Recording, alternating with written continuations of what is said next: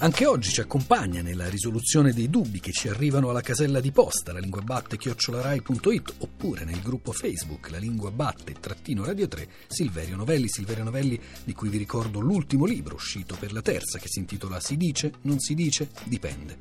Silverio Novelli risponde oggi a un quesito dell'ascoltatrice Maria Letizia.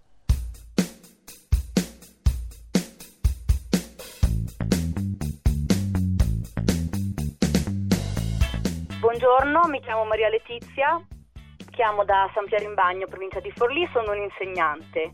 Il mio dubbio è, nella frase "il tramonto si colorò di rosa", come considero rosa, nome o aggettivo?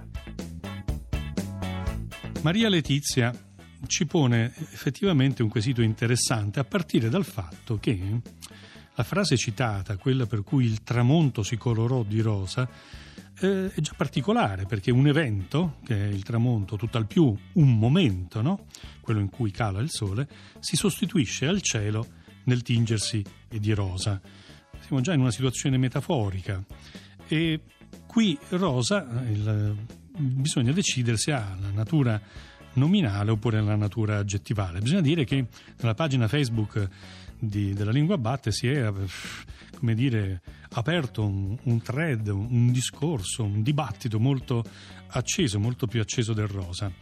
Bene, dico qui e mi assumo la responsabilità di dire che rosa ha natura nominale e indica proprio quel colore intermedio tra il bianco e il rosso di cui scrive il dizionario, per esempio il Gradit di Tullio De Mauro. Come facciamo a capirlo meglio? Facciamo un semplice test verità per sciogliere questa alternativa nome-aggettivo. Ecco, proviamo a vedere se quel rosa può, in questo caso, portarsi dietro un aggettivo che lo qualifichi in quanto nome. Possiamo, domanda retorica, scrivere "il tramonto si colorò di rosa tenue" o di rosa acceso? Oppure, possiamo far seguire rosa da un sostantivo che funzioni come aggettivo, sostantivo che indichi una tonalità. Faccio un esempio: il tramonto si colorò di rosa salmone, o ancora farlo seguire da un altro colore. Il tramonto si colorò di rosa fucsia? Possiamo? Secondo me sì, possiamo, cara Maria Letizia, e questo ci conferma che rosa, nella frase citata da te, è un sostantivo. È un sostantivo, anche se, a dire il vero, pensandoci bene, un tramonto color rosa fucsia me lo riesco a immaginare soltanto in un cartone di Peppa Pig.